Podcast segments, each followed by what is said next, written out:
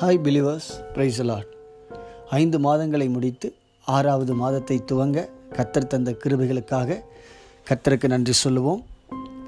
உலகம் கடந்து போய் கொண்டிருக்கிற உலகம் சந்தித்து கொண்டிருக்கிற இந்த மோசமான சூழ்நிலையின் மத்தியிலும் தம்முடைய பிள்ளைகளுக்காக அவர் தம்முடைய வார்த்தைகளை தந்து அவ்வப்போது தேற்றக்கூடியவராக இருக்கிறார்.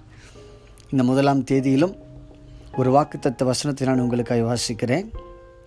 யாத்ராகம புஸ்தகத்தில் பதினான்காவது அதிகாரம் பதிமூணா பதிமூன்றாவது வசனத்தில் இப்படியாய் சொல்லப்படுகிறது. அப்பொழுது மோசே ஜனங்களை நோக்கி பயப்படாதிருங்கள். நீங்கள் நின்று கொன்று இன்றைக்கு கர்த்தர் உங்களுக்கு செய்யும் ரட்சிப்பை பாருங்கள்.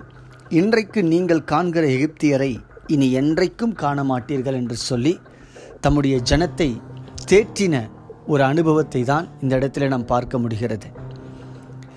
எகிப்து ஜனத்தின் எகிப்து ஜனங்களுக்கு இடையே அடிமைகளாய் இருந்து வாழ்ந்த தம்முடைய ஜனத்தை ஆண்டவர் மீட்டு கொண்டு வரும்பொழுது தடையாக பெரிய சமுத்திரம் நின்று கொண்டிருந்தது.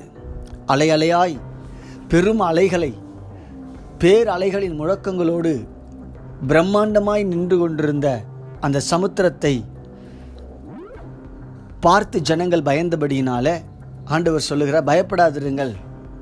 இன்றைக்கு காண்கிற எகிப்தியரை இன்றைக்கு காண மாட்டீங்கன்னு வாக்கு தத்தம் கொடுக்கிறார். இன்றைக்கு கூட உலகத்தில் அநேக அலைகள் எழும்பி உலகத்தை அச்சுறுத்தி கொண்டிருக்கிறது. முதலாவது அலை இரண்டாவது அலை இன்னும் மூன்றாவது அலை வரும் என்று சொல்லுகிறார்கள். நான்கு ஐந்து என்று இந்த அலைகள் வரும் என்று சொல்லுகிறார்கள். ஒவ்வொரு நாடும் இதை குறித்து கலக்கமடைந்திருக்கிறது பயம் பயமடைந்திருக்கிறது. இந்த சூழ்நிலையின் மத்தியில் தேவன் தம்முடைய ஜனங்களுக்கு கொடுக்கிற வாக்கு தத்தம் பயப்படாதிருங்கள். இன்றைக்கு காண்கிற எகிப்தியரை நீங்கள் என்றைக்கும் காண்பதில்லை என்று சொல்லப்பட்டிருக்கிற அந்த வார்த்தை.